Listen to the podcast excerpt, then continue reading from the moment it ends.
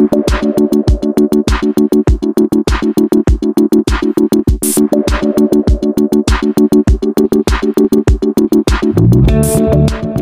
is Creek with At the Table Podcast. Here at At the Table Podcast, our goal is to break down biblical topics, make scripture easy to understand, and to glorify God and His Word. We pray this content edifies, challenges, and blesses you. So without further ado, sit back and join us at the table.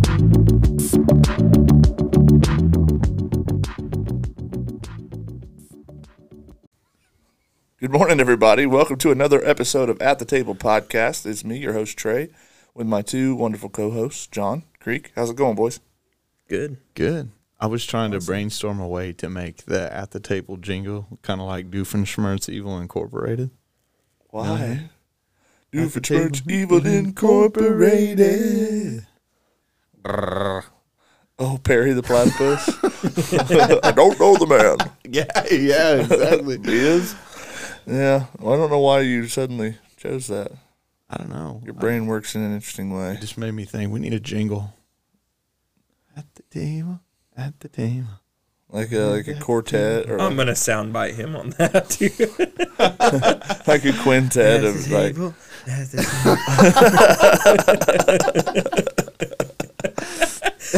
Speaking of at the table, me and Creek put some meat on the table this morning. Let's go. What'd y'all kill? Ew. Well, we uh, went out duck hunting, man. Killed Mallards. four mallards.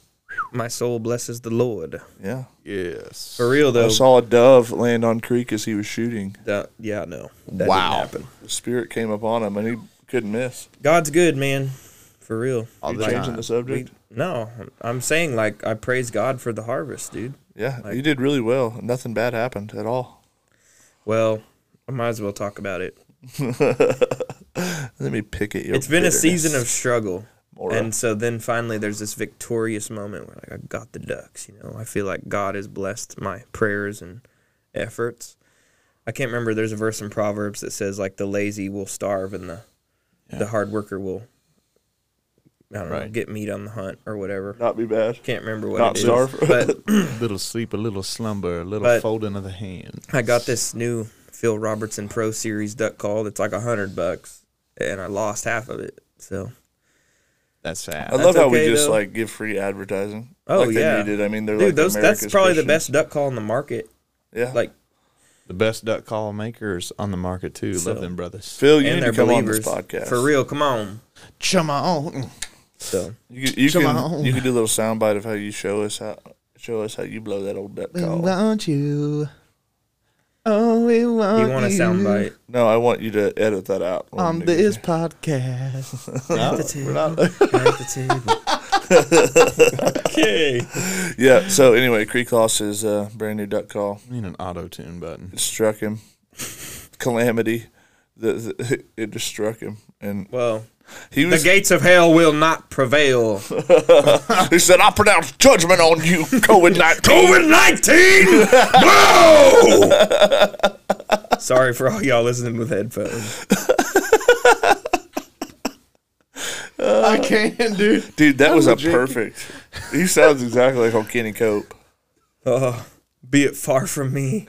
Dude, To you're Kenny kindred Cope. spirits. Wow. I don't even. I don't. I, I. I. I don't even know what to say, dude. Dude, I watched this video this morning. This will kind of segue us towards what we're going to talk about a little bit today. But um, I watched this video this morning. It was him like teaching his church on communion, and this brother is like has the communion cup, and he starts quoting Jesus like, "This is my blood poured out for you," and he starts pretending to run a knife across his hand over the chalice. I was just like, Jesus, this is why so many people they look at any charismata, any Pentecostal, and they're just like, "What in the heck? What a strange thing to do. Why would you do that?" That's the nicest word. That's I like can Jim. Jones on roids. It's like, like it's just so sad like it's just depressing like there's verses in corinthians saying like if you're not taking this with reverence that's why there's Oh, plague man. among you it's like it what says, the crap "For this reason, many are sick and are dying among you." It's, it's crazy, man. You know, because to me, I, one of the first things that comes to mind is I'm I'm blessed to have some awesome brothers in the Lord in my circle, and let's just say I was to come to some of y'all and say, "Hey, gonna teach a sermon on communion." Oh yeah, great idea, cool. Thinking about doing a a, a prop, an illustration. Okay, what do you think? and then I just described that, you know. Yeah, it's a definite no. A- yeah, I'm grateful to have people that would be. like, I will tackle you off the stage before I let you do that. Crazy, dude. You know, and, I, and it does make you wonder for some of those guys. I guess on a serious Sometimes, note, yeah. where's your? Do you have an accountability circle that ever like tells you this isn't a good idea and you just don't listen to them, So- or do you just not have one? Well, I some I think it, sometimes it's there. I think sometimes they just ad lib this stuff because sometimes it, whenever he was pronouncing judgment on COVID nineteen, the guy beside him was just like, "What Cringing. the freaking heck is going on?" He's at the pulpit like, "Oh I think god!" he was like repeating what he was saying too, like Yeah. barely like, "Oh, we rebuke COVID 19 yeah, well, there was like three uh. times where he thought the the prophes- the prophetic judgment of COVID nineteen was over, and so he was like winding it down, and then Kenny Copeland went back out. I pronounce judgment on you, COVID nineteen. he just kept going back in, and he was and every time the guy beside him was like, you could tell it wasn't like practiced. Mm. He was just going off the cuff. Boy, How do you feel about do- that? What are we you- talking about today? What's at the table, everybody, Yes, yes, Other than duck breasts.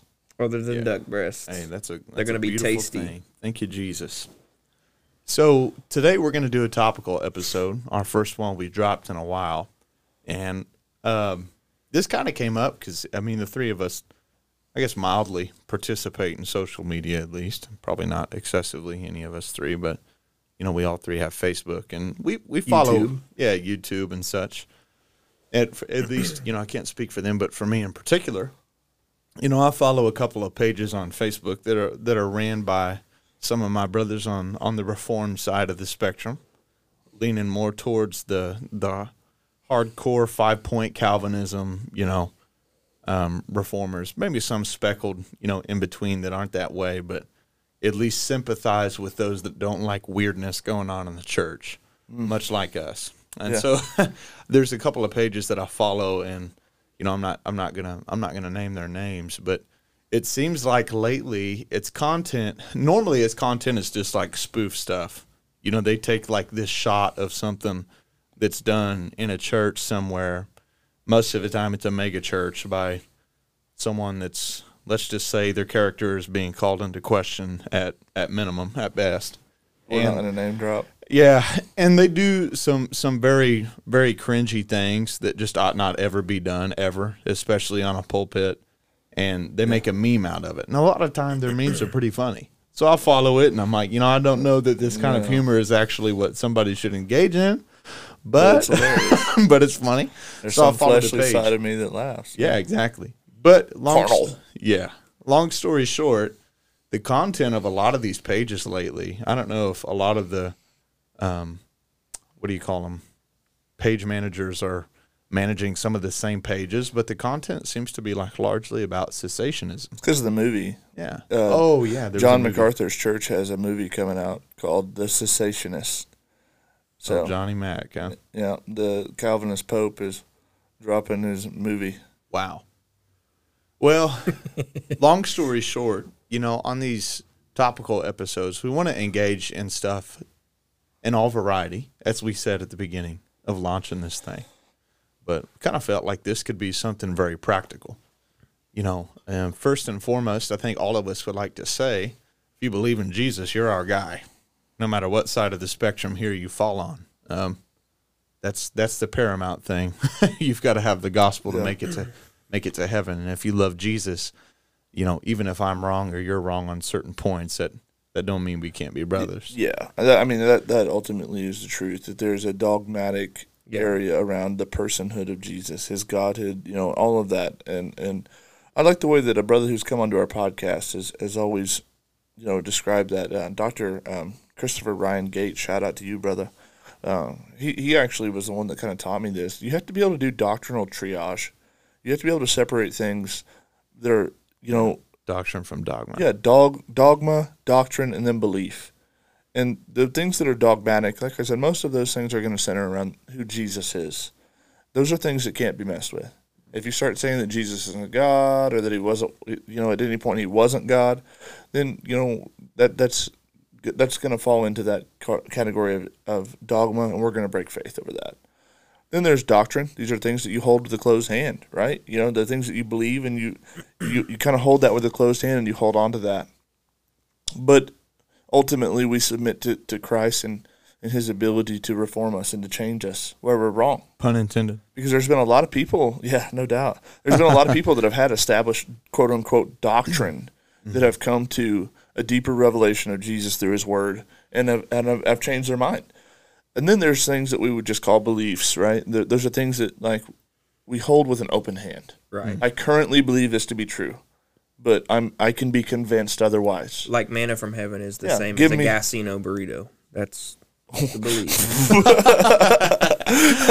That would be a very open-handed belief. Hey, they make good biscuits out there too. I'm not gonna lie. Amen. Dude, I've never eaten there. For the not had a record, we, we don't fraternize with the casino side, Right, just right. the gas station and gas station. gas You're one of the station. Pentecostals going to that casino down there. Yeah, But we just have good hot disqualified wings at the ourselves. strip club. Right. We just disqualified ourselves. Listen to our ministry. podcast. We just blew all our money at the casino yesterday. No, but seriously, Yeah. so we have to do, be able to do Yeah. doctrinal triage, and this is this is kind of a and more of a subject of doctrine, right? Mm-hmm. This isn't. I don't believe that this should be a dogmatic issue for anybody. This should Yeah. be an issue of doctrine. Um, Yeah.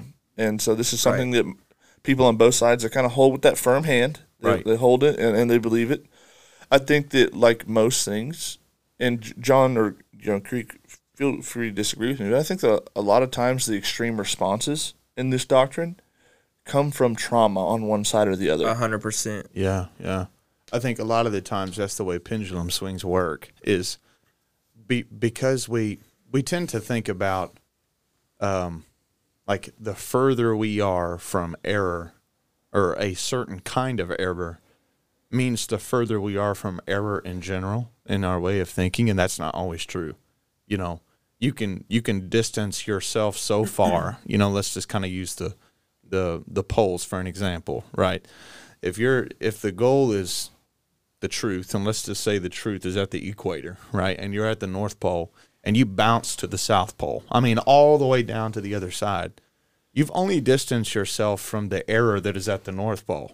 Yeah. But you haven't made yourself actually any closer to the truth that's in the middle Right. you've just bit on a different kind of thinking and a lot of that is done i think how like trey said and you know creek can add to this but you know you got you got bit and and it made you feel duped it made you feel stupid or or abused and so you toss the baby out with the bathwater and jump ship Right. And I think like dogma about dumb things, or not even dumb things, but just things that are, I don't want to say unimportant, but Secondary. right. They- Yeah. or dumb things, but, you know, they can burn people. Yeah. yeah And that's what's happened. And, and I've noticed, like, you know, I don't have any real stat here, but I've noticed, like, kids that grew up in reformed homes will end up in Yeah. charismatic churches and vice Or versa. Vice versa. Yeah. Right. I think that before we go any further, let's let's go ahead and define cessationism. Yeah, that's a good point. So Yeah. today, just for a, a source, I'm going to be quoting an article I found that was uh, published through Zondervan. If you it, you think, man, Zondervan sounds familiar. If you have a Strong's exhaustive concordance at home, a lot of the times Zondervan is the the publisher that those concordances will go through. Right.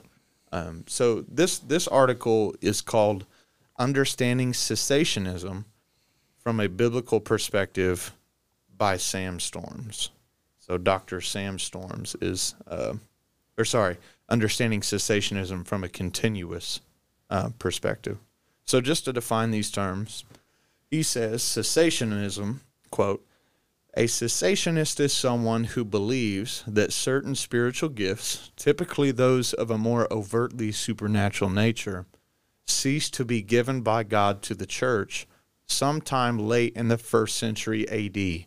So that would be before, obviously, you know, 100 AD, or gra- or more gradually through the course of the next few centuries. So he's already stating, just jumping in here out the gate, like all systems of belief, a lot of the times nobody's universal on, on on one There's thought pattern. Yeah, there's a spectrum, and they find themselves speckled all throughout. That's kind of implied here. He says, you know, most of them first century AD, you know, sometimes believe that, and then sometimes gradually through the next few centuries. Um, cessationists, jumping back in here to the quote, do not deny that God can, on occasion, still perform miracles, such as physical healing, but they do not believe the spiritual gift of miracles or the gift of healing is given to believers today. Whereas healing still exists in the life of the church, healers do not. God's people may still experience miracles, but God no longer empowers miracle workers. Right. That's actually pretty fair. I think that's pretty gracious. I think that that way of describing that because a lot of people want to straw man um, the other side um, to, Right. to steal a quote. Um, I'm going to say that we want to steel man the other side. We don't want to just blow away straw man and, and you know build up arguments that no one actually believes. But a cessationist would they would not believe in the autonomy of a miracle worker, someone who Right. has that spiritual gift and can just go around and do that Right. and when it's put that way, I don't know about you guys, but for me, when it's put that way, honestly, it's a lot easier for me to sympathize at that point of view. Yeah. Sure. Because I'm like, well, is God going to empower someone with a gift, you know, to defy His own will? Yeah. You know that I could see the hang up there, right? I could see, I could see where that could be be hard to to accept. Um, but as a continuous, a continuist, man, that's a hard word to say Yeah. uh, y- that's going to be someone who believes it's, and I, Lord help me, I don't want to use a trigger word for either side, but a lot of times they're going to use words like apostolic power or apostolic calling, apostolic gifting, right? They're going to try to attach that word, which to me, it's honestly, it's a little, little cringy, but it's going to be someone who has that God given power to um, more autonomously perform those miracles, right? Sure.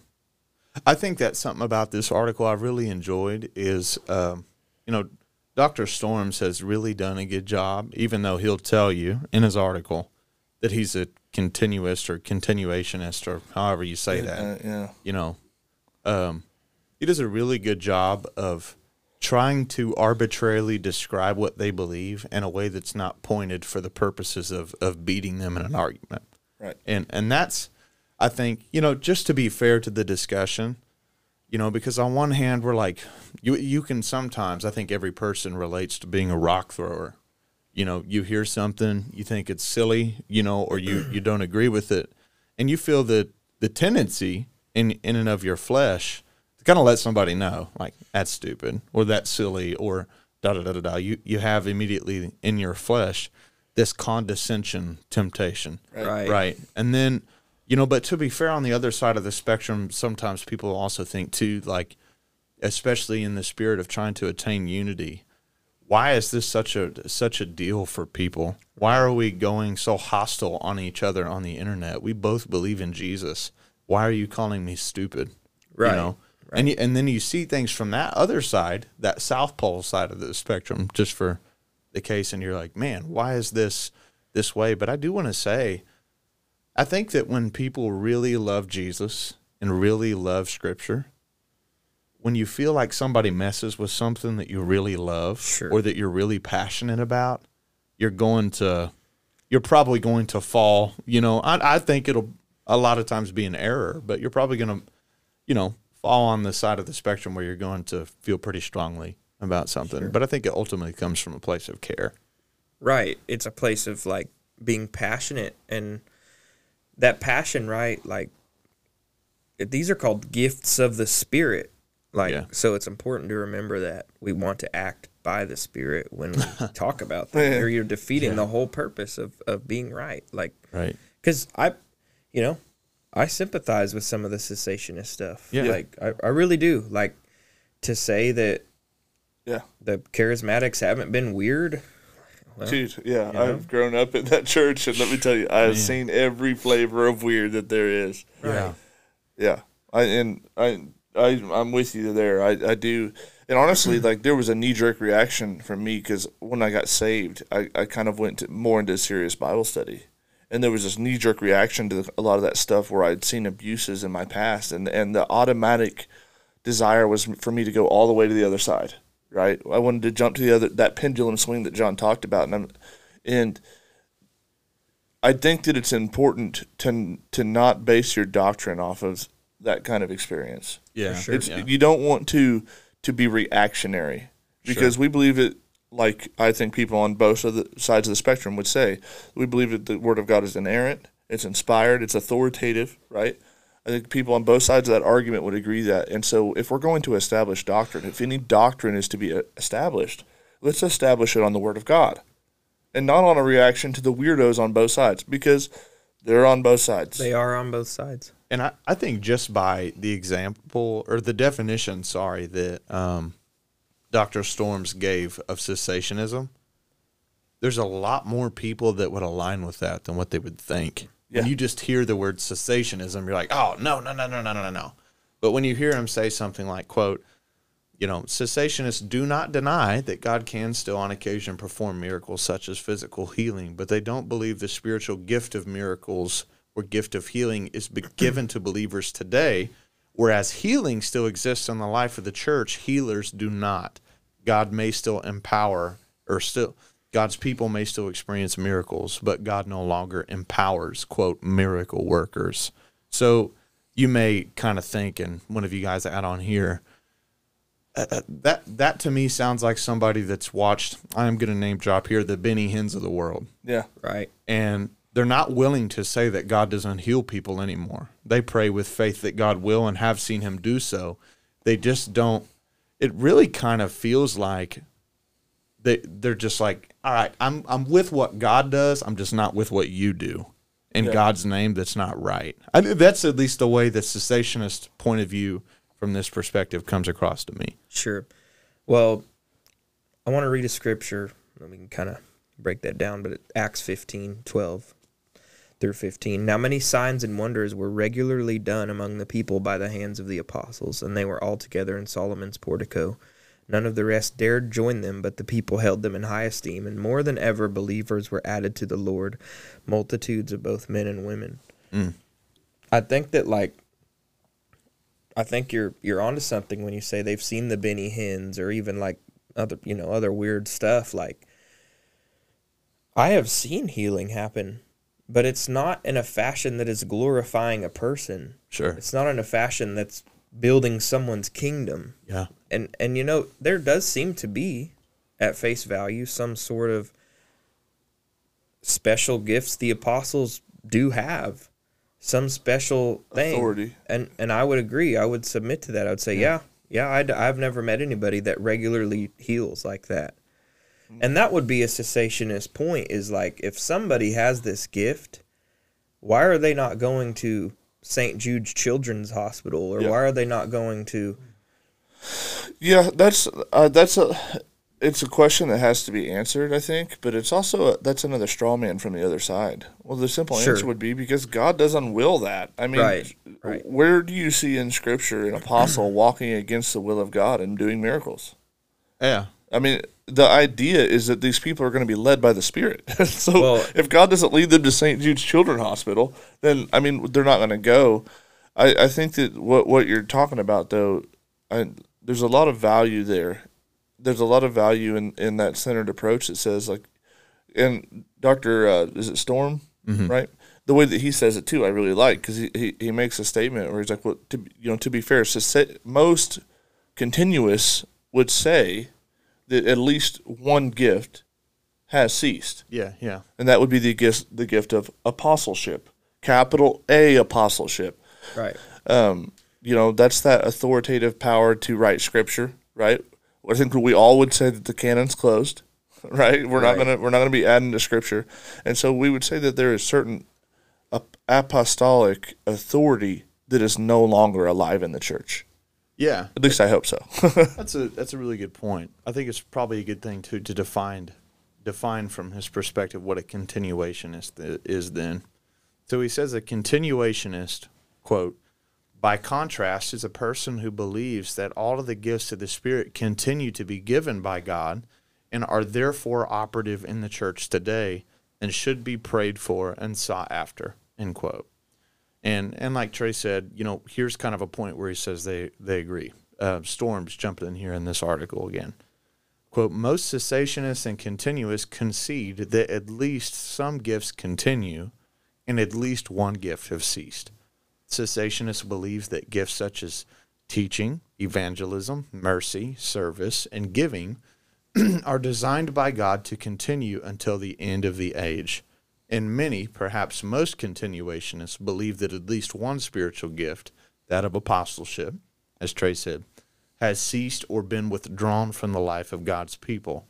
Needless to say, this latter point will depend entirely on how one defines apostleship and Right. whether it is a spiritual gift or an office or perhaps an appointment to a particular kind of ministry. End quote. So just to kind of jump in and then you guys add on this, a lot of the discrepancy it seems between one side and the other is and I think that's why we find it so important to define terms out the gate.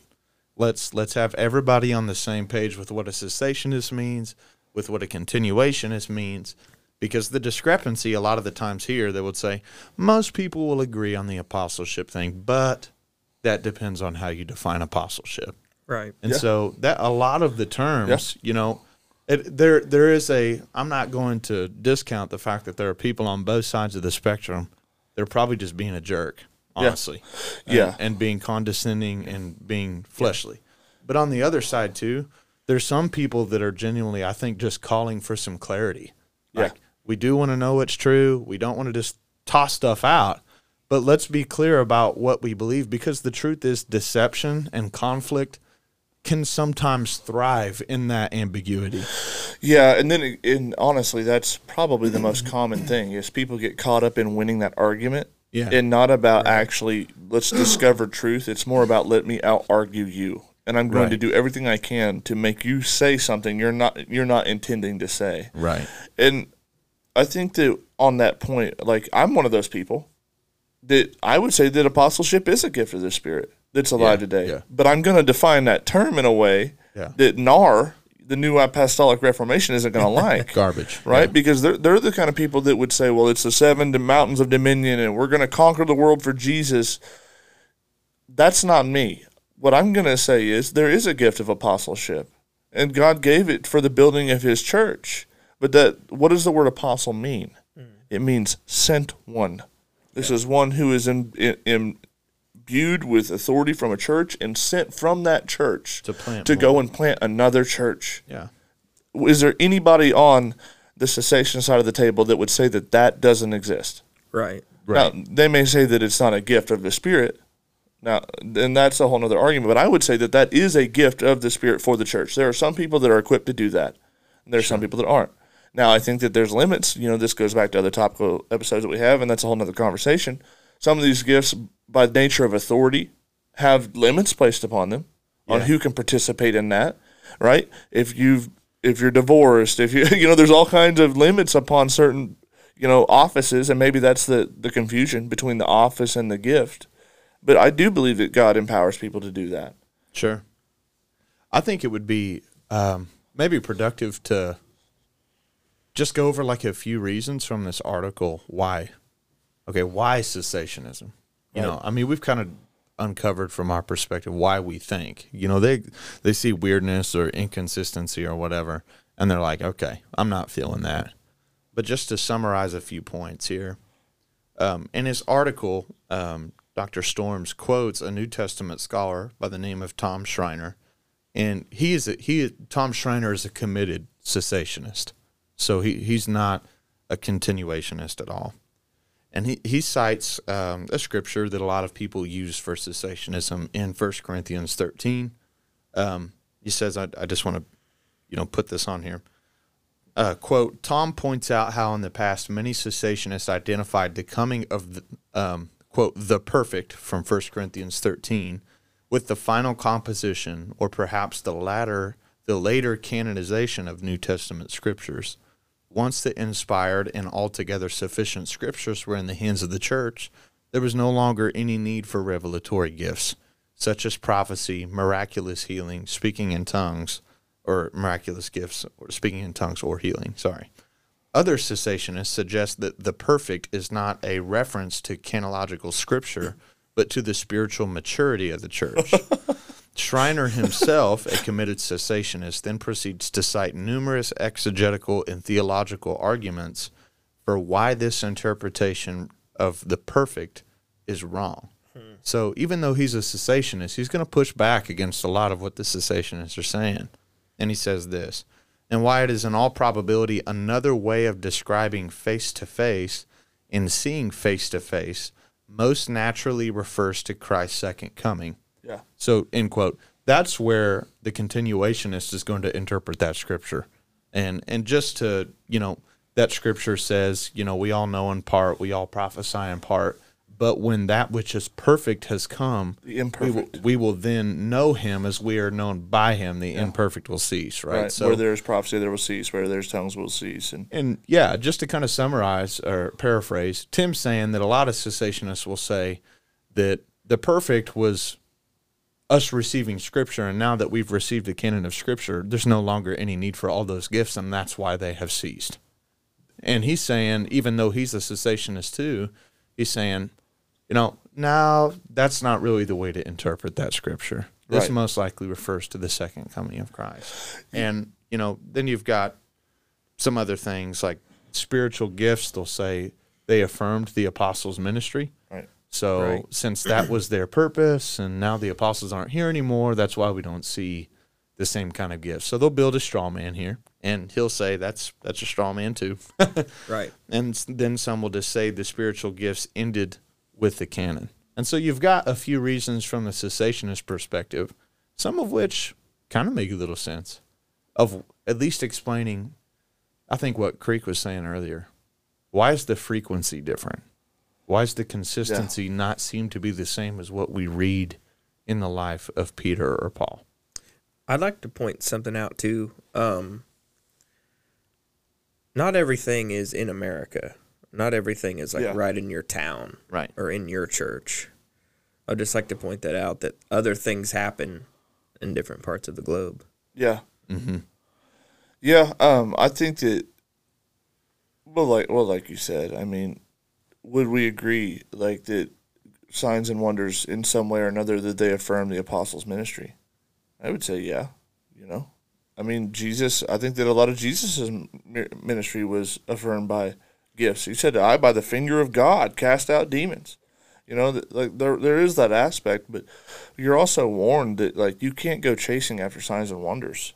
Yeah. You know, how many times in the Bible does it say lying signs and lying wonders? Ooh. Lying, you know, like the, the, there's this there's this idea that God's not the only one that can do supernatural hmm. things. He has created other beings that have that power, that have more power than we do, and and like we are influenced, or we you know we can be filled with the Holy Spirit. I mean, you could be filled with an evil spirit, hmm. and that be and that you can have ministry that's confirmed by gifts that aren't from God. You know, and so I I don't think that that's a fair litmus test. You know, I don't think that that's fair to just say, well, like, you know, on on either side, to to levy that and to to weigh that out like that.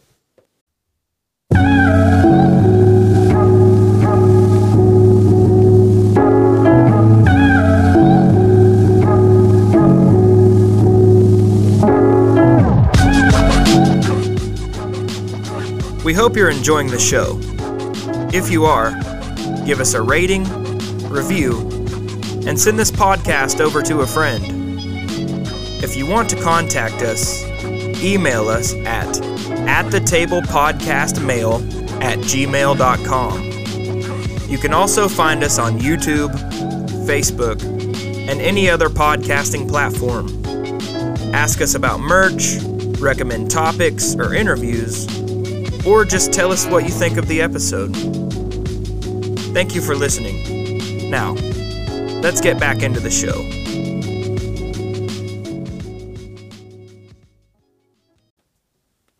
Yeah. So, I don't know. I guess just kind of sum up a cessationist, you know, what they what they believe and why they believe it. They don't believe that all miracles have disappeared, you know. Um, they just don't believe in quote miracle workers. So God can heal sometimes. They say occasionally. I like how they say that. Occasionally, yeah, it's not very often. But you know, Rarely. God can work miracles, and they pray, in fact, that He does. But they don't believe that God empowers someone with, quote, the gift of healing so that they can go healing. And then, you know, some reasons why. Um, they just to summarize, one of the reasons that a cessationist would take that approach, that those gifts and that way are no longer given to the church, is spiritual gifts confirm the apostles' ministry. So they'll say, okay, well, God gave these spiritual gifts, empowered these apostles um, with these with these gifts to authenticate their apostleship. Another reason that they'll say is spiritual gifts ended with the canon. So spiritual gifts were were only given until the canon of Scripture was formed, and now this is the sturdy thing that we lean on, and the gifts are gone. Right. Um, Which is cool, except for there's not one verse that ever Sure. says that. Yeah. So, Yep. And then you know another uh, another reason um, they will they will take the cessation aside is because we don't experience the same intensity of spiritual gifts with the same frequency as what we've seen in the early church. So they'll look at the disconnect in the let's just say the postmodern American church to the Acts church and see that there are some very large gaps between us and them and say, well, it must be because those gifts have ceased in that way. And and those will be some of the ways if, if you guys want to. I, I um, have a question for you guys in relation to that. do you think that there's truth to that, or do you think that largely that's because the gospel's already in America? You know, a lot of those, like when you're talking about the Acts church, the, the gospel was just being preached to the Greeks, to the Sumerians, to all of these different groups of people mm-hmm. who they weren't believers in Jesus. That's not really a common problem in America. Everyone's heard of Jesus, right? Everyone's heard the gospel Yeah. that whether they believe it or accept it is a whole other ball game. I, I think that, that I, I think that that's kind of an unfair comparison to make. Yeah. It, it- to me, it feels like oranges to apples. Yeah, I mean, go go to Africa. Right. Well, that's that's what I was gonna say. Is like, I think that I again I do affirm that miracles happen in America, but I think that like I, I don't have a concrete answer. Like I'm not gonna tell you an exact reason why this happens where, but I mean, China, Africa, what we were talking about, like, bro, there's severe persecution in those countries Yeah. children and families being steamrolled and shot up and killed. And I'm not saying that, you know, let me put it this way. Like, the spirit moves, obviously, in America, but there's no cultural Christianity in the in these other places. Right. Right. The gifts of the spirit are practiced. And that's it. Let me ask a, a follow up question. Do you guys think that in the early Acts church that it ever mm-hmm. worked the way that a cessationist would like to imply that it did? Like what? Like what do you mean? That John's a healer, so now anybody he touches and wants to heal, he can heal. no. Do you have indica- indication in Scripture that that's the way that that worked? That that gifting was was so concrete and permanent that now I can start a crusade. Everybody line up at the door. Everyone's getting miracles. Nobody ever said that either. Like Paul, when when he gets bit by a snake, says, "It's God. Don't worship me." Yeah. Yeah.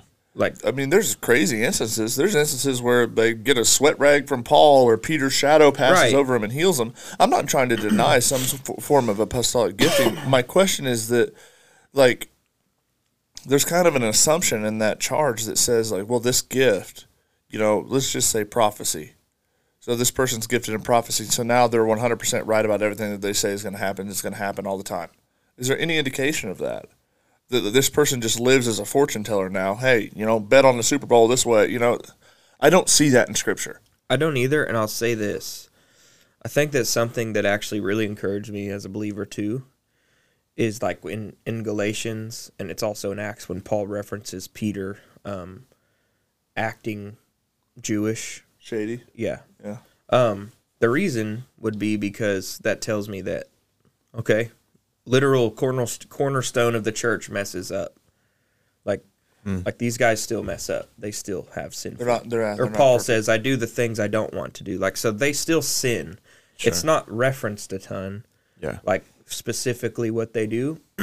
so, do I think that they give words of prophecy and it's not true and it comes to pass that it's not true or whatever? No, I don't think that happens. I think that would be a false prophet in that case. However, I think they I don't think that they're running around Just doing telling the crusade. future on Right. every little thing. you know? right, right. I, I was gonna just toss one more cessationist thing in here. Um, another defense put forward, quoting this article. Um, another defense put forth is sometimes called the cluster argument. According to this argument, miracles and supernatural phenomena were concentrated or clustered at specific times in biblical history, and therefore should not be expected to appear as a regular or normal phenomena in other parts of history. Three eras in particular are often cited. This is a quote. Uh, the following is a quote from John MacArthur. Most biblical miracles happened in three relatively brief periods of biblical history in the days of Moses and Joshua, during the ministries of Elijah and Elisha, and in the time of Christ and the apostles. None of these periods lasted more than a hundred years, much more than a hundred years, sorry. Each of them saw a proliferation of miracles unheard of in other areas. Aside from those three intervals, the only supernatural events recorded in Scripture were isolated incidents. I would actually, and maybe we need to have one on. I would really like to have like a hardcore cessationist answer, like, you know, when when they say things like that, and again, the the charismatics say weird stuff too, but what do you think the Holy Spirit's role is? Like for me, my heart being changed, like if a bad thought comes up in my head, I immediately combat it and try to get it out. Like that's not from me. Yeah. That's Right. not something that I just do.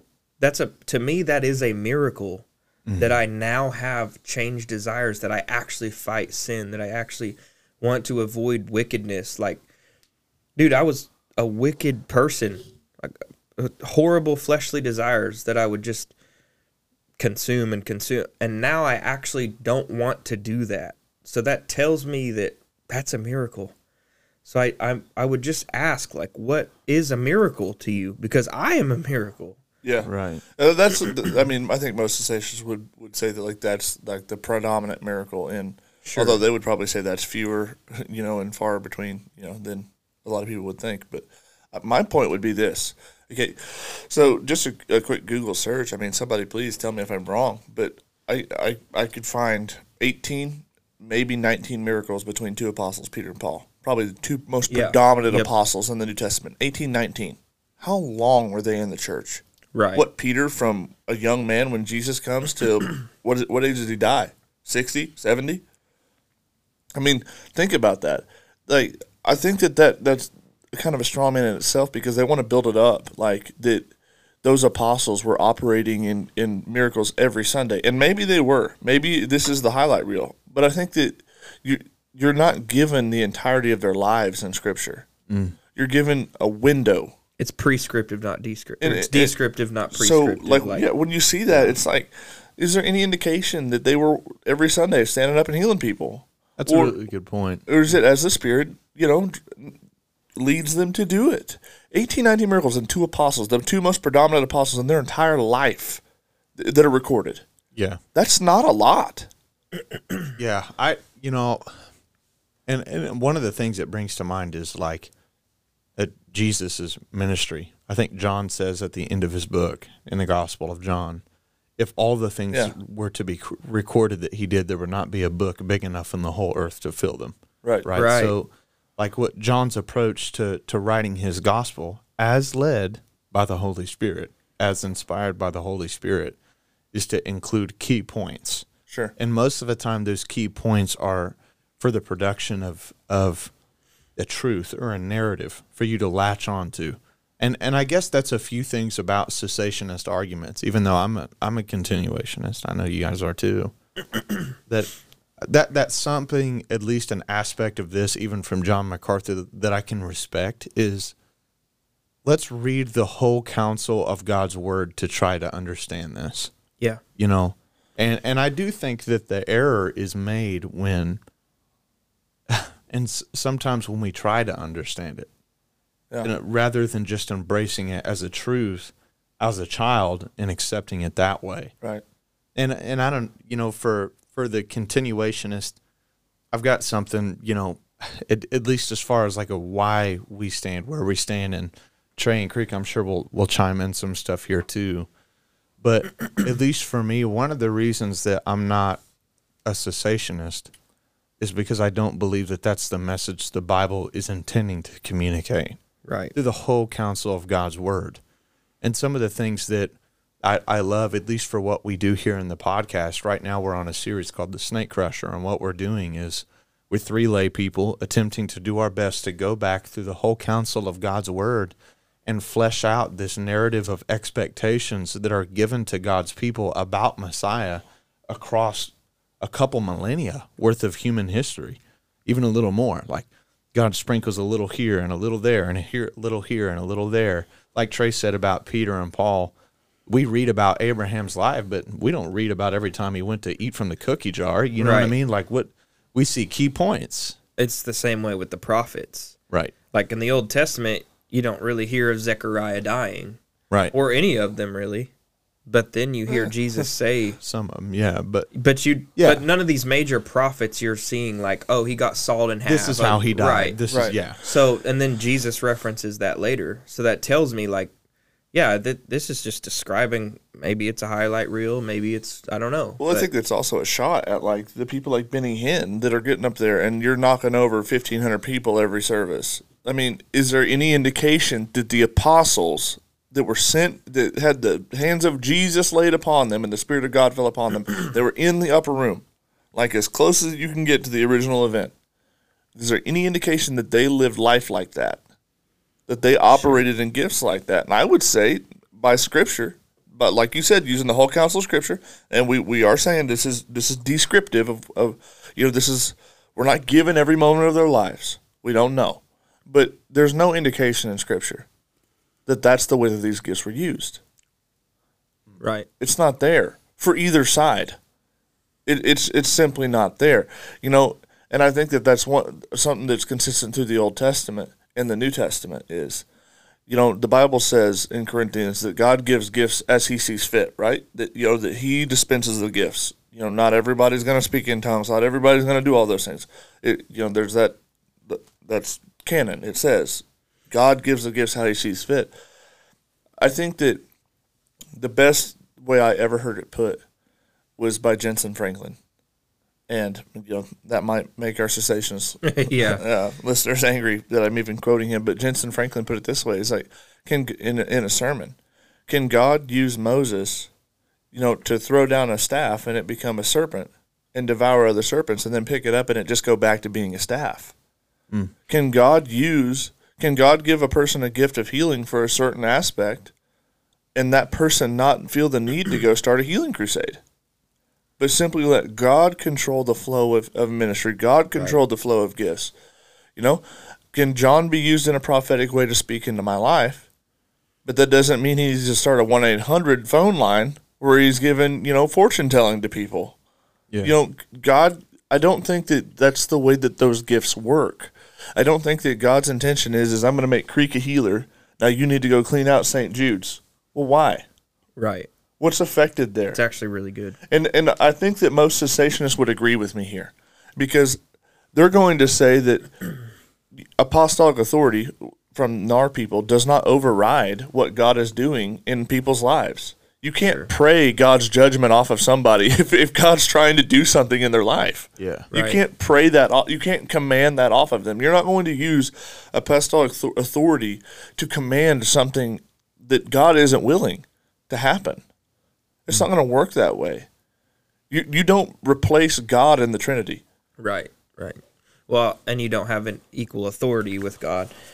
But I, I do want to steel man a little bit for the cessationist. You know, something, I guess, probably not a steel man, but let me put it this way. I think that that is, I would consider myself a charismatic. I at least go to a charismatic church. I would say I'm not, we, we're not weird. but I, I would like to put it this way. This is why we, as charismatics or continuationists, need to have reverence for the gifts. Yeah. A, something that a ces- cessationist would see is like, okay, if you're receiving a word of prophecy, right?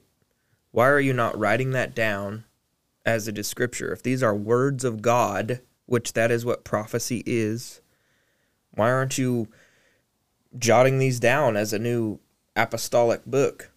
Hmm. And I think what what they're seeing is kind of like the same. We could could call it the Benny Hinn effect. Like the ones who are practicing these gifts, quote unquote, when they're actually lying or making stuff up, it it creates this idea that nobody really cares about the gifts and we want to look cool or we want to gain attention in the church. And so you know as charismatics it's important that you know if you have something to share yeah. And there i believe there are prophecies that are for just one person. It doesn't have to be scripture for everybody but i think that we need to just make sure that we're having reverence because Yeah. part of this you know is a beast that our camp has created. Part of this is something that we've kind of done to ourselves in, in all honesty with the you know with the false tongues and false prophecies that haven't come. There's there's these youtubers out here man like some of these guys i love and i know they love the lord i can tell but you know when trump doesn't win that election well what am i going to think mm-hmm. you know what are the john macarthur's going to think what are Right. these reformed youtube channels going to say they're going to put us all in the same camp so as a charismatic out of love like check yourself a little bit and make sure you know if you have something that Test god the is spirits, right? Right. That's what it says. Test Literally. the spirits. and if God is putting something on you to do slash say slash heal whatever, go ahead. Don't don't stop because some cessationist told you that you're lying or manifesting a demon, whatever. But That's so whack. so whack, bro. And I, I, I like that you said reverence. You know, buckle in. There's going to be a, a couple of scriptures here, but I think it's important because, like we were talking about for the snake crusher thing, there's a an expectation when Messiah comes. There's an expectation of what or who he will be, and why, and for what purpose, right?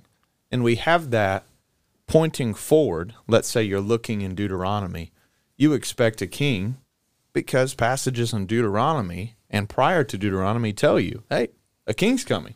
So that's why we expect it, right? So, like, why would, you know, why would John or Trey or anybody take, you know, and, and they may not approach their their proving the same way, but why would we believe this? Is it just because of the straw man, easy to defeat arguments of the opposition, or you know the bad systematic theologies of the opposition?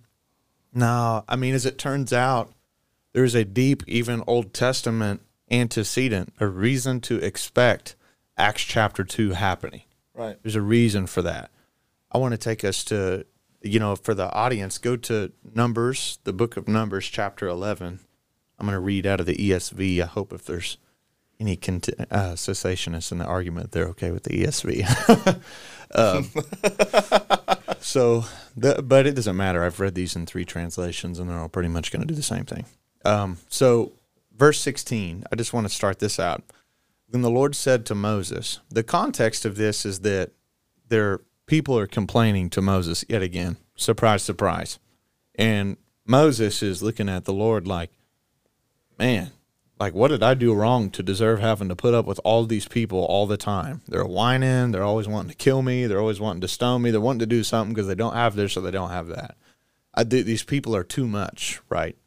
And you'll recall if you've been listening in the podcast at one point in time, we may or may not have covered this, but if you go back to Exodus, Moses' father in law comes to him from Midian and gives him the advice too, like, hey, you need some judges because you doing this all day, every day is going to kill you. You can't do it. So God sees that. God sees that one prophet to all the people is too much. One judge that is a man, not God, but, you know, the Spirit of God rests on him. That's too much for one person. This is God's response. So the Lord says to Moses, Gather for me 70 men. Hold on to that number. 70 men of the elders of Israel, whom you know to be the elders of the people and officers over them. Bring them to the tent of meeting. Let them take their stand there with you. And I will come down and talk with you there. I will take some of the spirit that is on you, and I will put it on them, and they will bear the burden of the people with you, so that you may not bear it yourself alone. And say to the people, Consecrate yourselves tomorrow, and you will eat meat. For you have wept in the hearing of the Lord, saying, Who will give us meat to eat? For it was better in Egypt. Therefore the Lord will give you meat, and you will eat. You will not just eat one day, or two days, or five days, or ten days, or twenty days, but a whole month until it comes out at your nostrils and becomes loathsome to you, because you have rejected the Lord who is among you, and wept before him, saying, Why did we come out of Egypt? But Moses says, The people among who I am number six hundred thousand on foot, and you have said, I will give them meat to eat for a whole month. Shall flocks and herds be slaughtered for them and be enough for them? Or shall all the fish of the sea be gathered for them and not be enough for them? If you're familiar with the New Testament, this is probably bringing a couple other stories to mind. And the Lord says to Moses, Is the Lord's hand shortened? Now you will see whether my word will come true for you or not. So Moses goes and tells the people the words of the Lord. Check this out. And he gathered seventy men of the elders of the people and placed them around the tent. Then the Lord came in the cloud and spoke to him, and took some of the spirit that was on him and put it on the seventy elders. And as this, as soon as the spirit rested on them, they prophesied. But they did not continue doing it. Hmm. A cessationist would try to latch on here, just cutting in, but keep reading.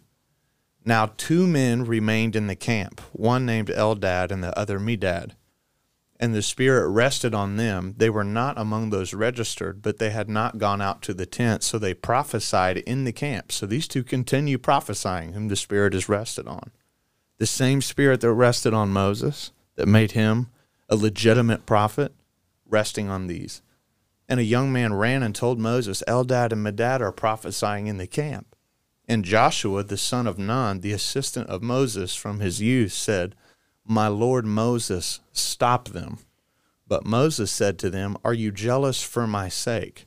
Would that all the Lord's people were prophets. I'm going to read that again. Would that all the Lord's people were prophets, that the Lord would put his spirit on them. And Moses and the elders of Israel returned to the camp. So, what you have in Numbers chapter 11 is the insufficiency of one man to minister to the needs of a nation. And so God says, I'm going to take 70 specifically. Keep this number in mind. The next Old Testament passage that links to this is found in Joel chapter 2. In Joel chapter 2, the Lord says this. Let me reach it here. And it shall come to pass, verse 28, afterward, that I will pour out my spirit on all flesh. Your sons, your daughters will prophesy. Your old men shall dream dreams. Your young men shall see visions, even on the male and female servants in those days. I will pour out my spirit. So, what will precede that great and, and awful day of the Lord is God pouring, He's fulfilling Moses' request in a way, right? Moses says, Would that all of God's people were prophets. Would that all of God's people prophesied. And Joel chapter 2 tells us hey, before that day of the Lord comes that reconciles and restores all things, that judges the wicked, God's going to do that. God's going to pour his spirit out onto all, all of his people. And this passage is quoted by Peter in Acts chapter 2 to explain the phenomena that they're experiencing, such as tongues, right? You've got all these guys like speaking in tongues, and who's present? Men from all the nations under heaven. Yeah. That's where this number 70 come in. You remember in Luke chapter 10 how many were sent out? 70. You know what number that matches? The table of nations in Genesis chapter 10. Sure. There are 10 nations, 70 nations after the Tower of Babel. And what this is doing is creating a picture, if you will, of to reach the whole world, all of God's people need to be prophets. Yeah. All of God's people need to prophesy to and gather the world in. And Peter says this in verse 14. But Peter, standing with the eleven, lifted up his voice and addressed them because they say, These guys got to be drunk when they're hearing this. Like, this is crazy. Men of Judea and all who dwell in Jerusalem, let this be known to you. Give ear to my words. For these people are not drunk as you suppose. It's only the third hour of the day. But this, this phenomena, is what was uttered through the prophet Joel. In the last days it shall be that God declares, I will pour my spirit on all flesh. Your sons and daughters will prophesy. Your young men shall see visions. Your old men will dream dreams. On my male servants and female servants in those days, I will pour out my spirit and they will prophesy. He quotes the rest of this about the day of the Lord coming, right? Skipping down to verse 22. Men of Israel, hear these words Jesus of Nazareth, a man attested to you by God with mighty works and wonders. Cessation has got something there, right? God sometimes uses wonders to attest to the validity of a man of God. And this is actually God Himself in the flesh. this Jesus delivered up according to the definite plan and foreknowledge of God, you killed and crucified by the hands of lawless men. God raises him up. I'm going to skip down to verse 29. Brothers, I say with you in confidence, David the patriarch is dead and buried. So this whole passage about him, you know, not being abandoned to Sheol isn't actually about him. It's about Jesus. So he gives this explanation about the Lord sitting at his right hand until his enemies are made his footstool. He preaches the gospel to them in this way. And in verse 36, he says, Let all the house of Israel therefore know for certain that God has made him both Lord and Christ, this Jesus you have crucified. Now, when they heard this, they were cut at the heart and said to Peter and the rest of the apostles, What shall we do? He says, Repent and be baptized, every one of you, in the name of Jesus Christ for the forgiveness of your sins, and you will receive the gift of the Holy Spirit. For this promise is for you and for your children and for all who are far off, everyone whom the Lord our God calls to himself. Everyone. The expectation is everyone. And you may think, well, you know, afar off, that just means all the Jews that are far out there, because this, this passage is talking about Jews. Not quite. if you check the Greek, this this word to your children is tekonis, tekoinis, sorry, teknois, of you and all to those who are at a distance. That's the Greek word makron. This is what it means long, distant, far off, long of duration. This is a period of time. This is generational language. The word we get for children is the same Greek word that's linked to generations. Generations, yep. Exactly. So why would would somebody that is believing that the gifts are still active or intended today believe that? The reason is because Peter gives us a deep Old Testament expectation that what God wants to do is make all of his people prophets. He wants all of his people to prophesy. He wants all of his people to preach the good news. Yeah. And he wants all his people to be empowered to do so. And how does he empower them to do so? He puts his spirit on them. Uh, let's see. That I mean, even in the New Testament, it says that what He has made us a kingdom of priests to God, mm. right? Like a kingdom of priests. and that's a quote from Exodus. yeah. It's not. It's not. You know. Yeah. It's it's dispensation. It right. That gift has been spread out. It's been seated amongst the people, and we're all we're all that right now. We're all that. We are part of the kingdom of priests. I think that a lot of the confusion in this issue, a lot of times, and uh, what I've seen on my own from my own camp is though, I mean, I don't know that we even do the research to understand exactly how those gifts were used mm. and exactly what they were, and because of that, we we end up with something that doesn't look like scripture. I mean, the tongues thing, for example, right? The the the tongues thing that's talked about, you know, where Peter says, "Hey, this is what was prophesied by the prophet Joel. This, you know, this is what's happened. They're not drunk. Wh- What does it say happened? It said that they they spoke in Everybody one their language, own language. and everyone heard it in their own language. Or you know, if you want to get picky, they spoke in one language and God translated it to another. Right. Yep. I think that a big point of contention is, and I think that it's all. It's. I mean, to to be fair, it's. It has some some weight to it. Is like a cessationist would say, well, that's not what's happening. That's not the gift of tongues that's being used. That's not what we see in, in Pentecostal circles. That's not what we see. We see one person standing up speaking, you know, in some strange sound, and then you know they or someone else interprets it as to what is God is saying. Sure. I think that a lot of that confusion, and I'm not going to tell you that I have all the answers. You know, I, I, I don't I don't know. Um, I, I've I've been a part of churches where, where those gifts have, have been operated in on on both sides. I think legitimately, but also you know definitely the abuse of of that so called gift. And I don't know how to define the terms. And I, I'm not the the you know Bible nerd that that can speak the language, but I think that that's a, that's the huge gap, right? It's it's the big gap between us. They see that confu- and it's confusing, and that's even what the New Testament would say. But those abuses, and this is my this is my call out moment to cessationists. The same abuses that you see happening in Pentecostal churches, where people obviously don't read Scripture, they don't operate in those gifts in the confines of Scripture like the you know Corinthians 12, 13, 14. That maybe you see you've seen a gift that's not but yet the people and this is something it's a call out to anybody, I think to both sides. Confirmation bias. We easily put up with Yeah. Problems from people who agree with us. And like the most famous cessationist in the world, he, there's literally a movie right now called The Cessationist, John MacArthur. You want to talk about abusing this the scripture? dude, come Yeah. on. It's all over the place. Not even just in his in, in his typical dispensationalism, right? And Johnny, our uh, our revelation guy, our eschatology guy here, you know, you you can tell too. You can see that too, right? You know, you, you have a systematic eschatology, you know, and you want to cram everything into that.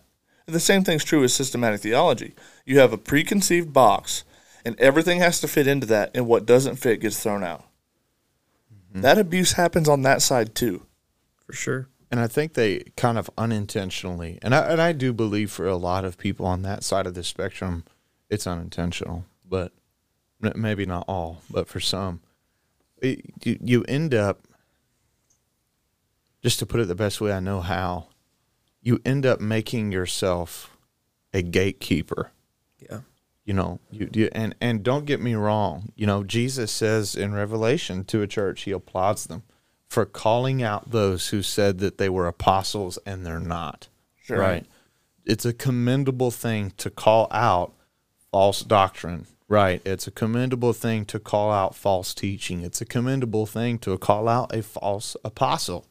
Nobody in the on this side of the spectrum should think that a respect for clergymen or a respect for God using a man makes him above being reproached with scripture, right? Sure. Scripture reigns. We're we're all in agreement there. But a lot of the times, you know, you know, you don't you don't realize that you get turned into a person that's that's flipping over every rock, calling everyone a heretic. Right. And that word just gets so abused by people that you don't agree I with hate that word. and if they don't if they don't cram into the way that you like you said not the way that the scripture systematically explains itself but that that guy 200 years ago that you pretty much pledged your allegiance to the reformer john calvinist unless he thinks the bible said it that way boy it doesn't right. you know well who died and made him the next apostle you know Yeah. I mean, the truth of the matter is that I think the heart of what Trey's saying, Creek can tack on here, but is that you need to be a student of the scripture, engage it on its own terms. And there's going to be places where it's not going to make a ton of sense to you. And some of that's probably the 21st century postmodern mindset you have. And some of it's because God doesn't desire you for you to know and understand everything he does comprehensively all the time right. there are some things he leaves to mystery, That's and okay. that's where faith comes in. Right. Well, of all the things that are completely ignored in 1 Corinthians 11 through 13, or maybe through 15 or whatever, there's a lot of things that I would argue are just completely ignored. But one of them, if I speak in tongues of men and angels, but have not love, I'm a noisy gong or clanging cymbal. And I'll maybe we can go back to that first part about tongues of men and angels or what that maybe means. I don't know. But the part I want to focus on is the have not love, I'm a noisy gong. And, and this isn't just Johnny Mac, but a lot of these Yeah. I mean social media, I mean Dude. you're a you're a clanging cymbal. What you're saying is is a gong and it's it's something that like even when you call out false teachers like do you not realize that the false teachers that Peter and Paul are calling out are actually trying to dismantle the church? Right. They're not wrong about some small doctrinal thing. Come on. Like it's not Yeah. just like oh, they disagree with me about the rapture. Right. No, it's literally like they're talking about they're trying to change what Christ is or did or Yes. th- these dogmatic things. So when we want to call somebody out for maybe doing something you think's off, that should be done in love all the time. Sure, and I- and I do think too. Like, I I love your point. The first thing it brought to mind was Simon the sorcerer in Acts, right? When Peter's laying his hand. Check this out. Peter's laying his hands on people so that they would receive the Holy Spirit, right? People are, are receiving the Holy Spirit to be empowered. And a sorcerer who was pointing people to these guys, he was saying, These men have the real power of God. You know, the scripture said he used to often amaze them with his magic, right? And he's saying these guys got the real stuff. As soon as he sees that power is being given through them by the Holy Spirit to people, he tries to pay them money and says, Hey, put this power on me too. Notice an affiliation. The very, very, very, very first time this happens, this was somebody obsessed with money and power, right? And what does Peter say? The judgment of God is on you, and Your the gall of bitterness is in you. Yeah, he- it's horrible, right? And and and I'll say I, I speak for all of us here, I believe, but and I and I pray that I speak for all continuationists too. There are way too many Simon the sorcerers on television Yeah. way too many. If anyone offers you a special prophecy or special gift, and that's where we are all in unity, I think, too. Not just on the the capital A apostleship ceasing with those apostles, but I think one thing that both sides of the spectrum would agree on, there are a lot of people that that take a, anointing and spirituality and morph it into emotionalism Yeah. to try to create in people a sense of awe over themselves rather than what Creek said, right? Peter goes to Cornelius's house, this Roman dude, and the Roman dude like falls down and, and Peter's like, Bro, I'm a man too. Stand up. Don't be amazed at me. God is the one that does these things. Yeah. Right? Like every one of these prophets point the glory back to God in the same way the Trinity does what the Trinity does, right? Yeah. The Son comes to glorify the Father, the Spirit comes to glorify the Son, and thus all are glorified.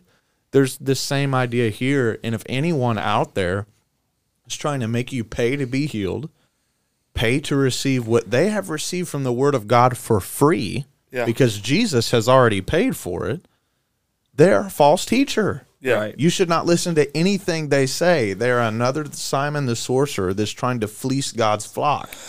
Yeah, that's a that's a really good point. I mean that, and that's unfortunately that's one of the biggest abuses that we see today. You know, a lot of what is uh, spiritual, it, it's packaged up and it's sold based on what you're quote unquote tithe or quote unquote give, and that is not the way that God did things. God gave freely to all men, and in in fact has more than once, all through Scripture, has always lifted up, exalted the people who spa- who paid attention to the those who were less fortunate than them, not someone who tried to build themselves up.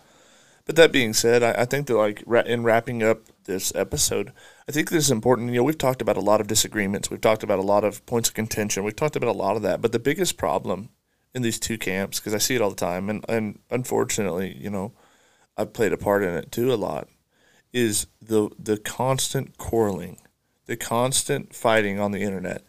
I mean, what does that do? Yeah. What does that do for the church? Are you ever going to win a soul in that way? And, and there's, I had some verses marked out because this is something that we often forget. And I've heard, I've heard a lot, of it, you know, a lot of it come from both sides, but they'll say, well, you know, the prophets, they, they made fun of their opponents or, you know, they treated them this way. Or, you know, and they'll go to these examples like that. And it turns into this match that's no longer about uh, arriving at, at God given truth. It's more about, I'm going to make my opponent look bad. And Yeah. I think that it's important to know that that is in direct opposition to Scripture. Oh, There's There- the love part, right? yeah. It's There's yeah. so many epistles. I mean, Titus says, Speak evil of no one, avoid quarreling, to be gentle, and to show perfect courtesy towards all people. Wow. I mean, Timothy is, is told, As for you, man of God, flee these things, pursue righteousness, godliness, faith, love, steadfastness, gentleness. Peter, I mean, it says, In your hearts, honor Christ the Lord is holy, holy, always being prepared to make a defense to anyone who asks you for the reason for the hope that is in you, but do so with all gentleness and respect.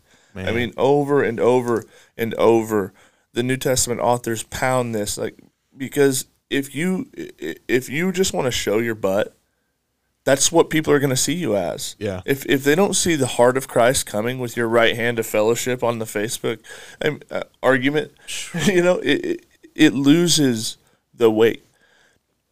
I I often think about like Jesus, like you know, the only person who ever had a right to beat someone down with truth, and constantly the way that he comes to men. right. In fact, it's the people that we would say, you know, the Pharisees, and I don't want to get cliche, right? But that Pharisaical attitude where I'm the guy who holds religious truth and everyone else is on the outside.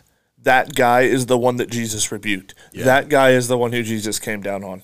That's the one who got the hard hand from Jesus. It wasn't the yeah. poor person on Facebook who was trying to testify to a miracle that God did in their life.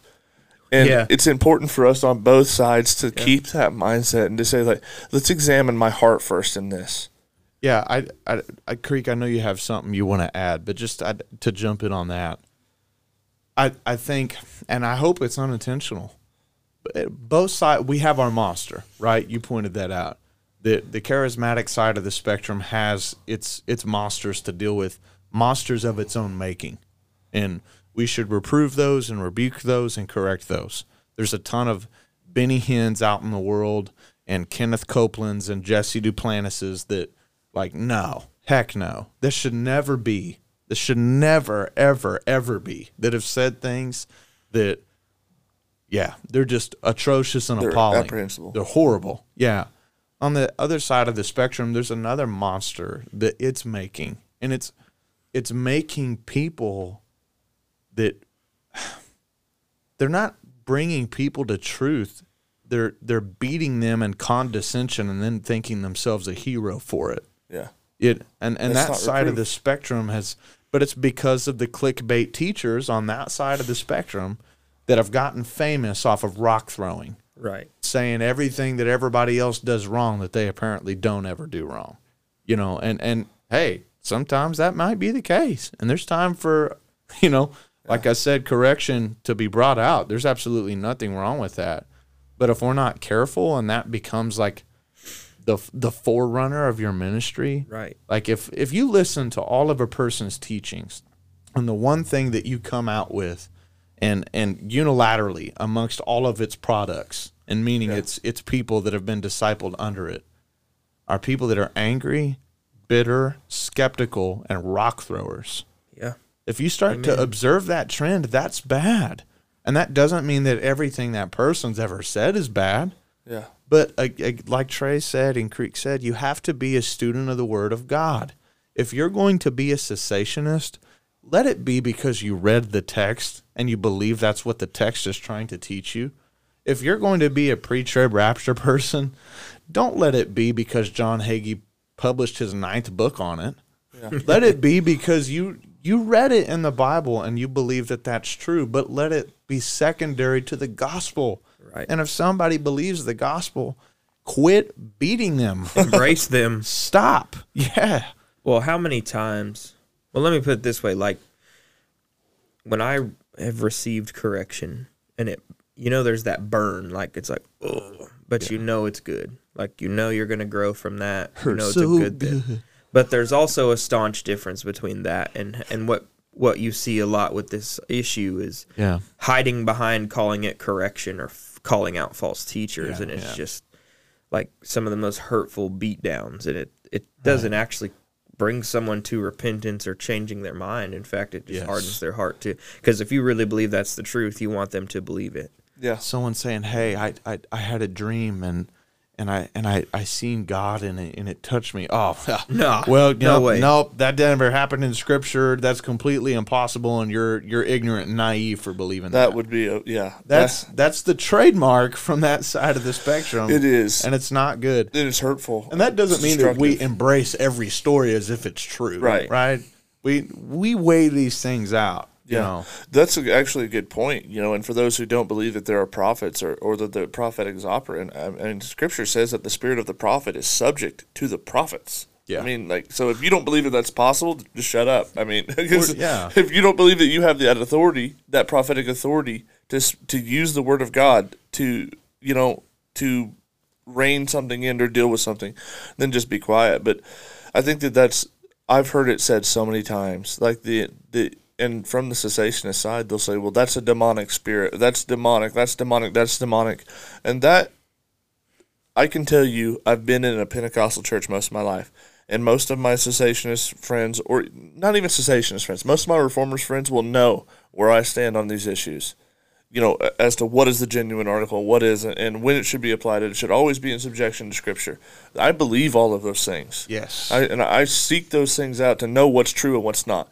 However, out of all the abuses that I've seen in small town church family life, not on TV, Right. in real life church, very few have ever been demonic. Most of the time, it is someone who has had bad teaching. Yep. Yep. It is someone who has has been over emotionalized. They've been hyped up right. in emotionalism, but that person loves God. And if your response is a hammer to come over and beat them down every time that they're wrong, you will drive them away from the body of Christ. Ugh.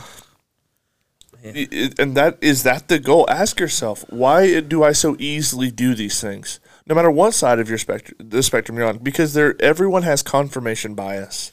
Yeah. And and I'll, I'll say this too. I'm proud to have been part of.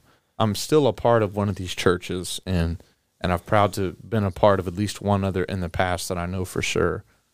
When these things happen, they're illegitimate. Where the pastor calls them out, he Yeah. deals with them from the pulpit, but he does so in love. Grace and and, like, love. I've, and I've never seen anything uh, uh, like that, that- You know what I mean? Oh, sorry, what were you going to say? Well, you just yeah. I mean, we like I have seen our pastor like with love in his eyes. Like you can just tell, bro. which would not be an easy thing to do. Right? No. Like it's so it's frustrating. he he treats it like it's a sheep that's gone astray because that's what it is. Dude, That makes me want to cry. that is literally exact. That's what I was gonna say. I'm sorry to interrupt. Like that. It's it's sheep that need to be led. Yes. It's not somebody to freaking go stomp into the ground and make you feel better about yourself. and that's why God gave you authority right to do that to the to mend it- broken. Paul says this ministry of reconciliation has been that's given good. to us, right? That's like, good. and and that's something I, you know, our, our dad has done that.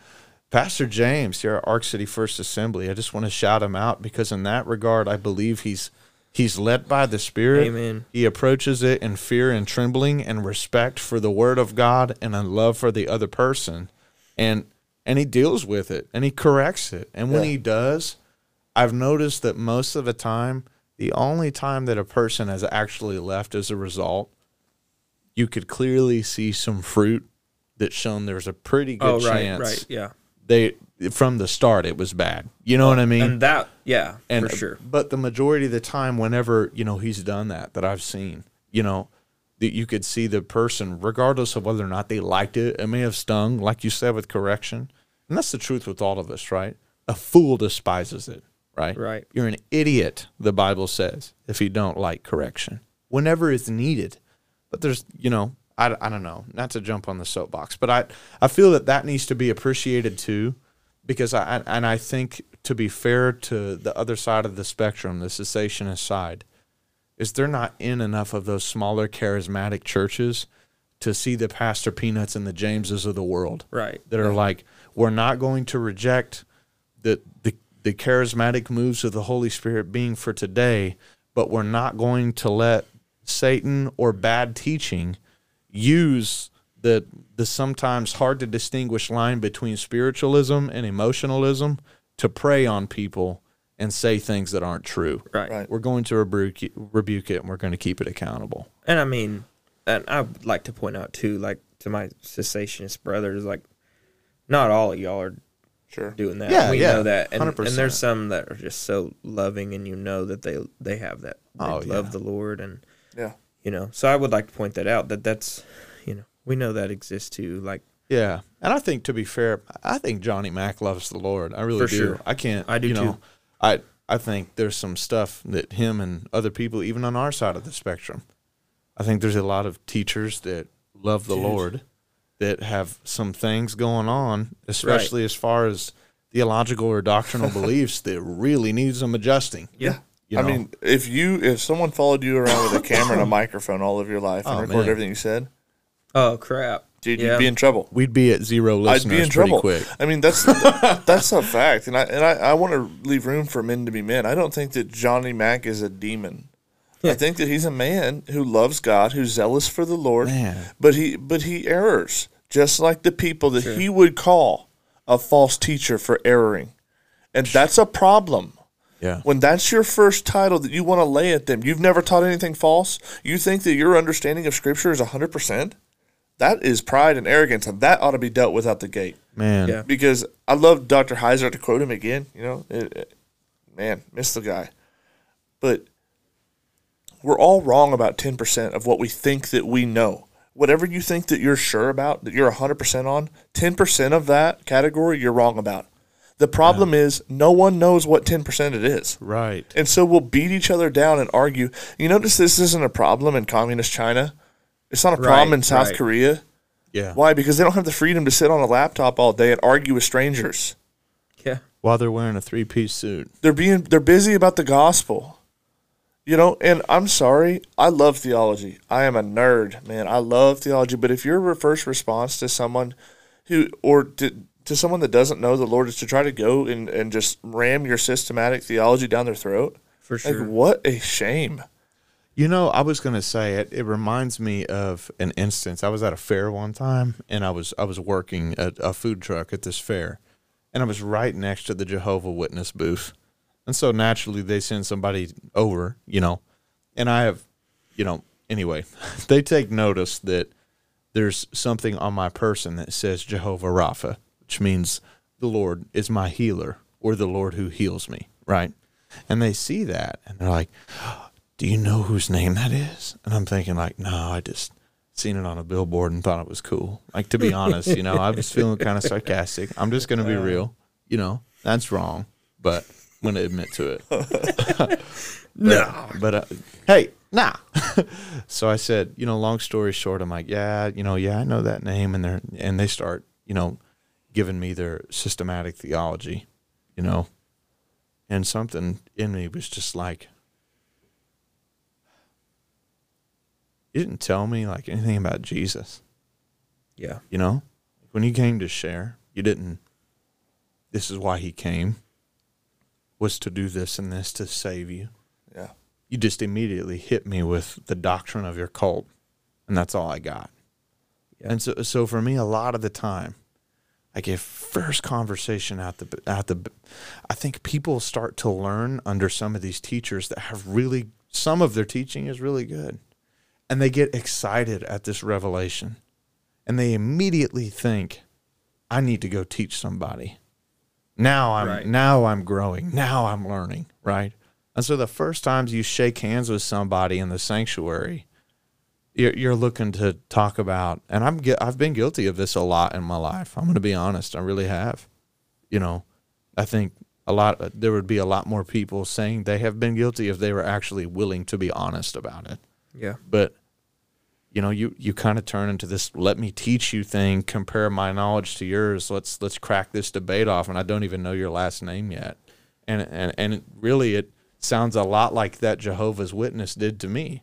Right, like you i don't feel like you actually came here for my benefit that like we're going to cultivate fellowship in christ and you're going to edify me encourage me and i'm going to be able to learn from your life you came here because you feel like your responsibility is to become my teacher to tell me everything in the world that i've done wrong and i mean that's kind of functional i guess but it's not a very good way to build you know what i'm saying relationships with people in Christ that you've just met that are already saved.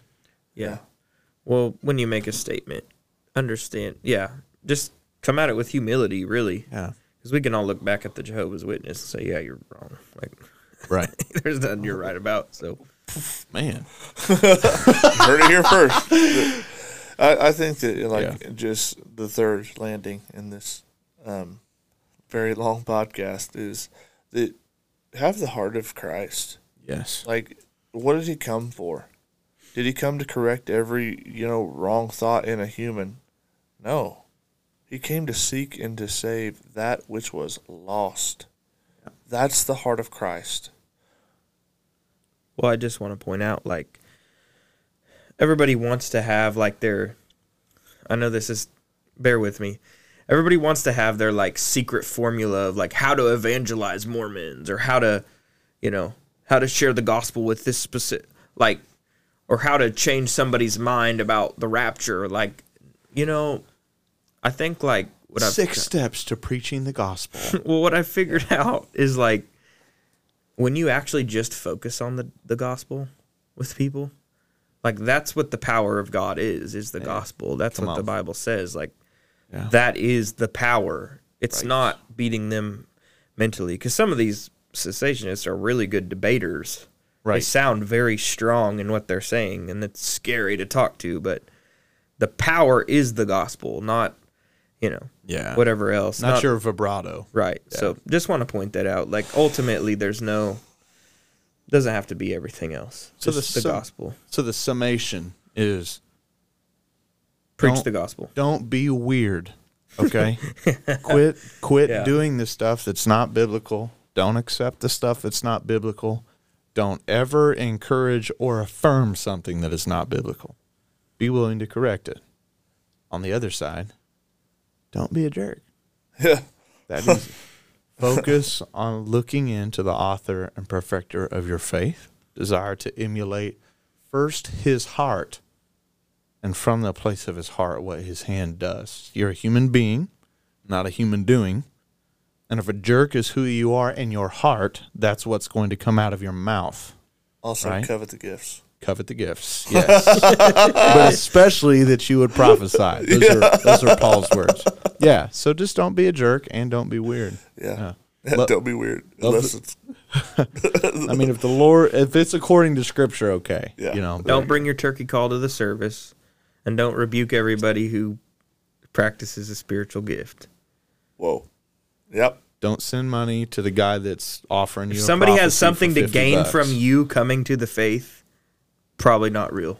if it's ninety nine dollars for a prophetic word, it's not worth listening to. Yeah. It's garbage. If you if you only open your your app to the the Bible app, you'll find that there are sixty six books of God's word that you can read absolutely free, Yeah. and you never have to pay at all. Yeah. Not Well- only that, but you could just talk to God. Well, some of these Bibles How do be that? expensive.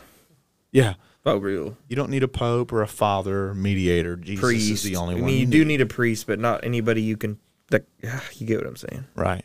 Well, Let's see how many rabbit trails, how, many, how many subtopics we can bring up. hey, we can attach it to all. Wait, we still Bums- haven't even got to the rapture yet. Right.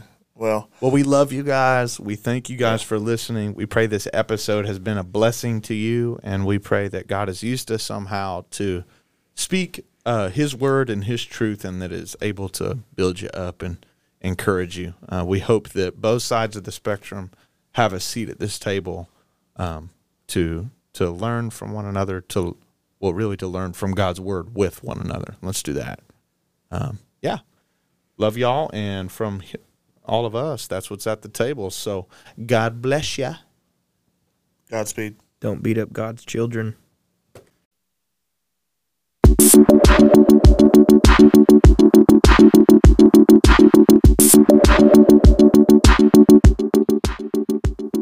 This is Pastor Kevin O'Connor, and you're listening to At the Table Podcast. This is Dylan from Jamaica, and you're listening to At the Table podcast. Hello, this is Dr. Kent Hovind of Dinosaur Adventureland and with the At the Table podcast. Hey, this is Savannah Donaldson, and you're listening to At the Table Podcast. Thank you for joining us for another episode of At the Table Podcast. We hope it blessed you and we hope it taught you something. Until next time, thank you so much and God bless.